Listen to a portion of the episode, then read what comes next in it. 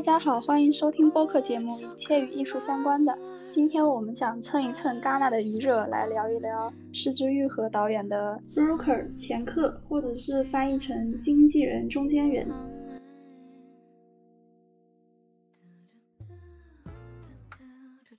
我简单的介绍一下这个电影的大概内容，这是一部公路片，然后讲的是讲的就是卖孩子这个故事，然后大概就是那个 IU 演那个母亲嘛，演一个年轻母亲叫素英嘛，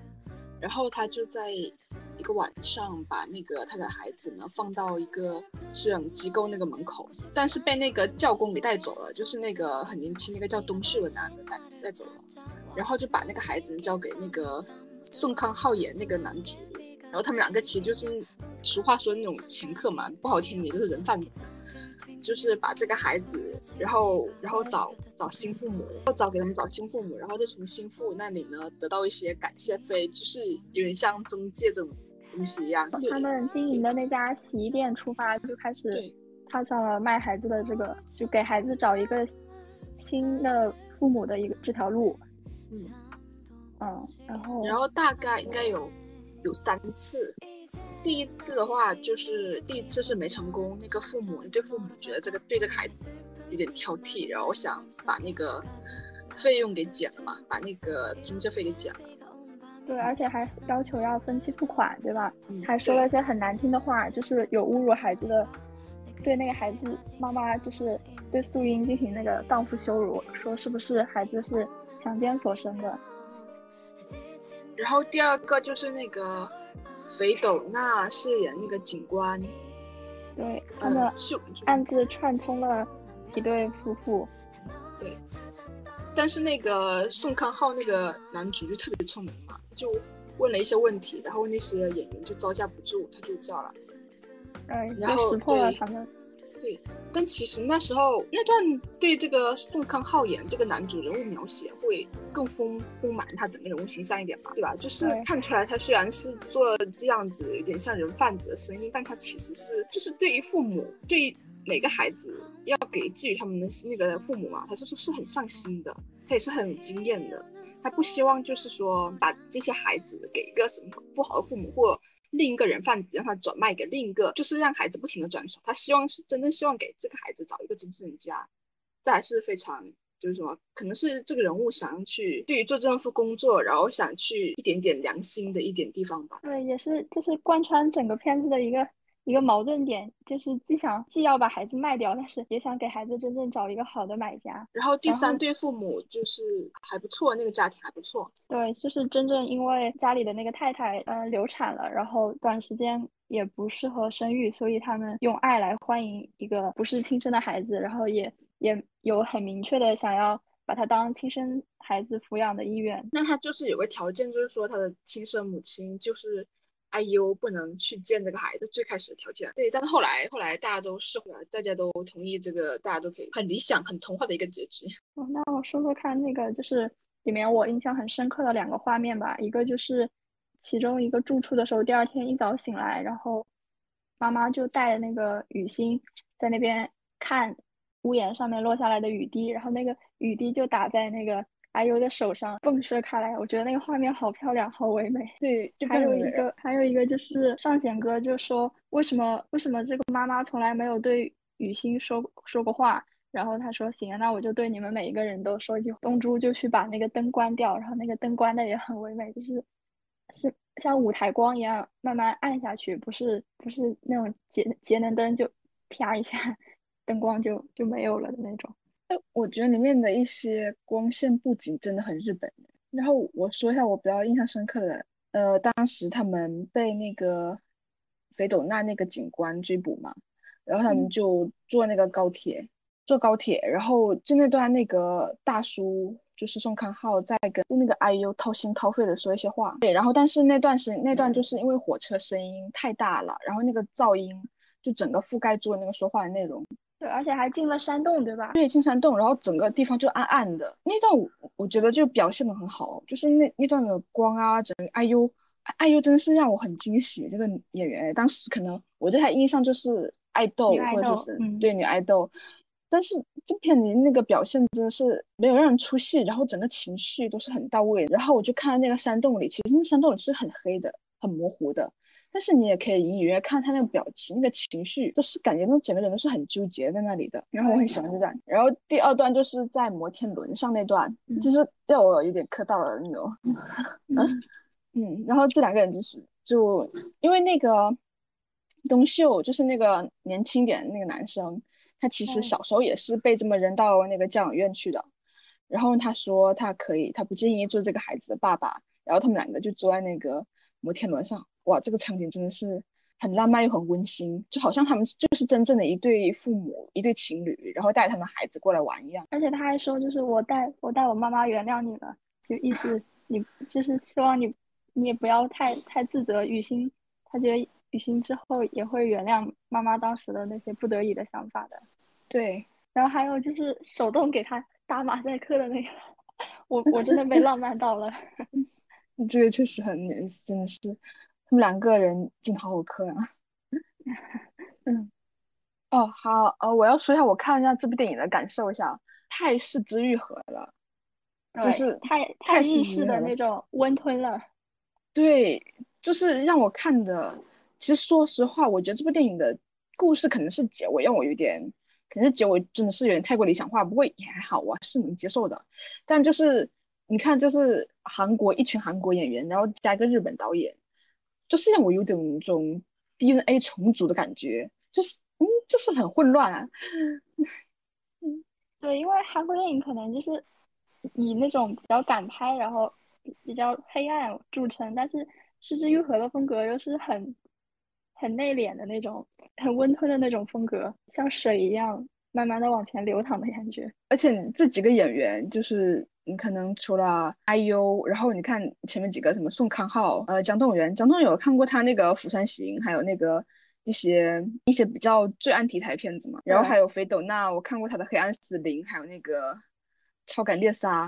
就是感觉他们三个凑在一起都是可以拍部什么黑帮片或者是现实主义题材那种。片的感觉，然后他们三个人给我过来，然后拍《四肢愈合》很温情的片，让我对，就是有有点脱离感，就有点脱离感，有点怪怪的感觉。对，然后让我感觉就是，如果换上日语配音的话，它就是纯纯的一部纯日式家庭片，就完全可以是《小偷家族二》。嗯，对对对，就是这种，就是《是之愈合》很拿手的重组家庭的这种风格嘛。对，然后也是这种。嗯，对，底层小人物之间的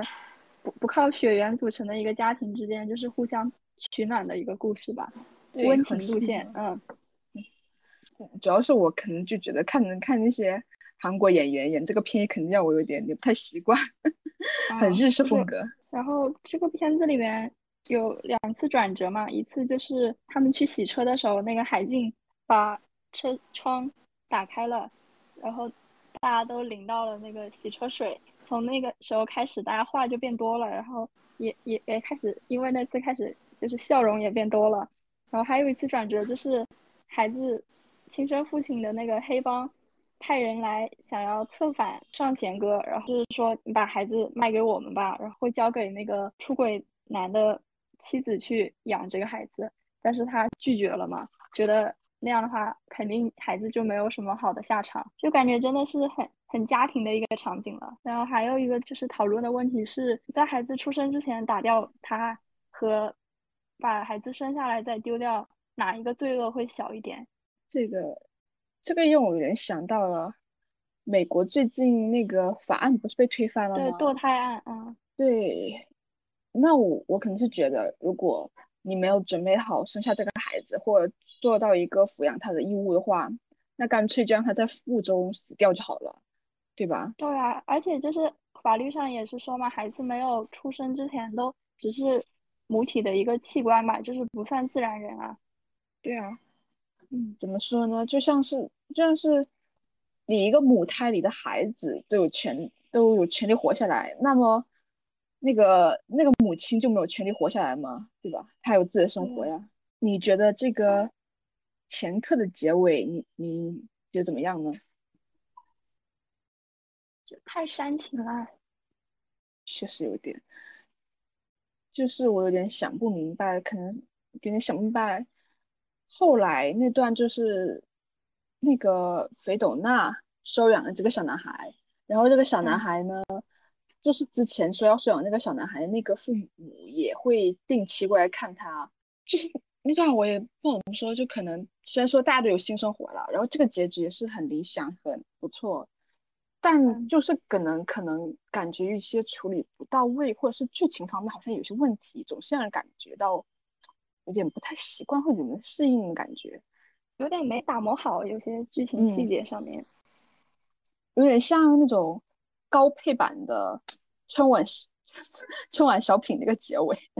就是强行强行暖心。嗯，对对对，有点高配版的。然后这部片的男主宋康昊也拿了这次的戛纳电影节的最佳男演员。我觉得可能这个卡斯让那个奉俊昊来拍的话。味就对很多。如果要奉俊昊拍一版那个《剑客》，你会觉得会是什么样？不知道，可能 拍的更黑暗一点。对啊，大家可能就是会按《寄生虫》那样去想象吧。嗯，对，也可能。嗯，就是阿 U 每一次事业上的巅峰都是环环相扣的。一开始他，嗯。他去参加那个拍那个李孝利的《孝利家民宿》嘛，就是公司一开始是拒绝的，然后导演就在他打歌的时候直接杀到后台跟他说的。然后那个我的大叔那个韩剧的导演也是看了《孝利家民宿》，然后决定要让他出演。这次失之愈合呢，又是因为疫情期间在奈飞上面看我的大叔，然后决定让他想请他来演这个前客。但是他当时出现在打歌舞台呢，只是因为。就是他的粉丝想看他打歌，就是他他他很宠粉这个姐姐，然后自己也是很努力，一路上也碰到很多贵人。那我们就要不转转向聊聊看韩国电影呢？韩国电影给我的印象，我可能是我看过很多韩国电影，我我自己的阅历范围内啊，都是一些很黑暗，看了之后你会可能做一些噩梦。那些感觉是，嗯，心里那里闷得慌。对，就是都不是，怎么说，就是暗黑风格吧为主。对，但是又是现实啊，你就看得很无力的感觉。对啊，我在想韩国人，就是我们不是每次，嗯，这种日韩导演去国际上拿奖，然后大家作为中国人就觉得心里有点隐隐的悲痛嘛。但是我在想，韩国年轻人他们是怎么看待？自己国家就是拍拍拍这些电影，是不是觉得肯定觉得也很无力啊？而且因为他们就是跟对那些电影里面提到的社会议题肯定更有共鸣啊。但是拍出来了，然后呢，又又不能解决很好的解决问题。我之前有跟我的一些同学去追那个 顶楼。哦，对，就是那个特别撕逼那个顶楼嘛。嗯，对，虽然说它里面有一些地方比较洒狗血、洒狗血一点，或是也很抓马呀、很离谱啊，但是就是第一部里面那些有钱人搞过介绍那些气户气势，其实是就是比较可能还是比较真实点的。对对对，这还不不还是有点怎么说呢？虽然是很离谱，但是我能想象，就是一种抽象化或一种夸张化那些韩国富商那些表现。对对对，艺术艺术。还有比如说里面那些校园暴力啊，一些关于嗯走后门啊，或者是一些东西的话，我觉得应该是实实在在都会有的。反正这个国家是真发现什么特别离谱的事情的话，我都是相信的。那我们可以聊说一下，比如说现在在韩国，现在国际上比较有声誉的几个韩国导演。嗯，好，比对，比如说奉俊昊，还有那个那个是那个谁，朴赞玉，对，朴赞玉，还有洪长秀，或者反正洪尚秀。他们几个人题材其实有时候还是蛮近的，都是那种偏黑，就是大部分都是暗黑风格的，爱恨现实那种感觉。对，社会议题的。但是，嗯，红长袖应该，我觉得红长袖就是比较偏那种，嗯，法国新浪潮一点的那种。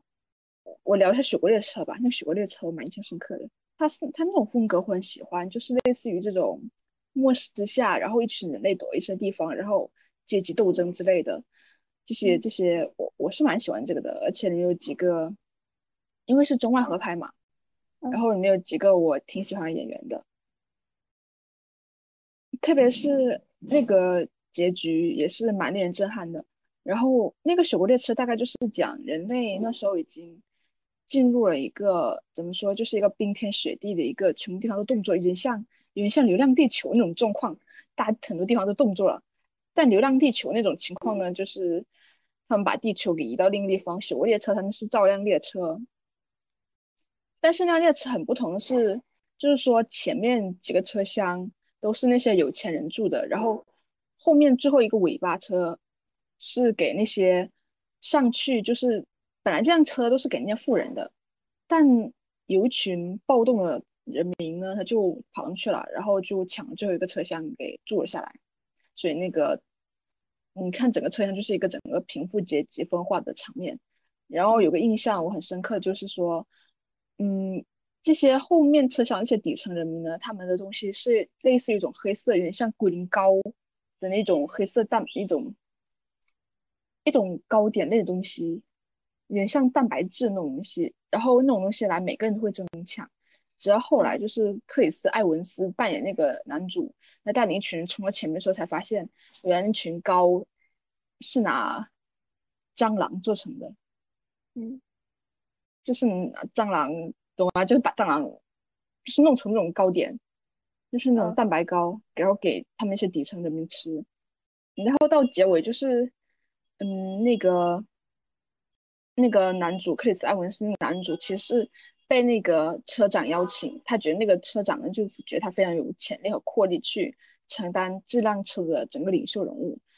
然后呢，直到那个，其实那时候那个男主是有动摇的，但是后来呢，他当他打开地下的一个板层，就发现了他要一直寻找那个小男孩嘛，因为他答应那个妈妈要把他儿子找回来，虽然他妈妈在中间死掉了。然后就发现那个车主每天就是每每次来他们后面车厢找小男孩，找一个就是按身高找小男孩，只是为了把他放到一个小小的夹层里，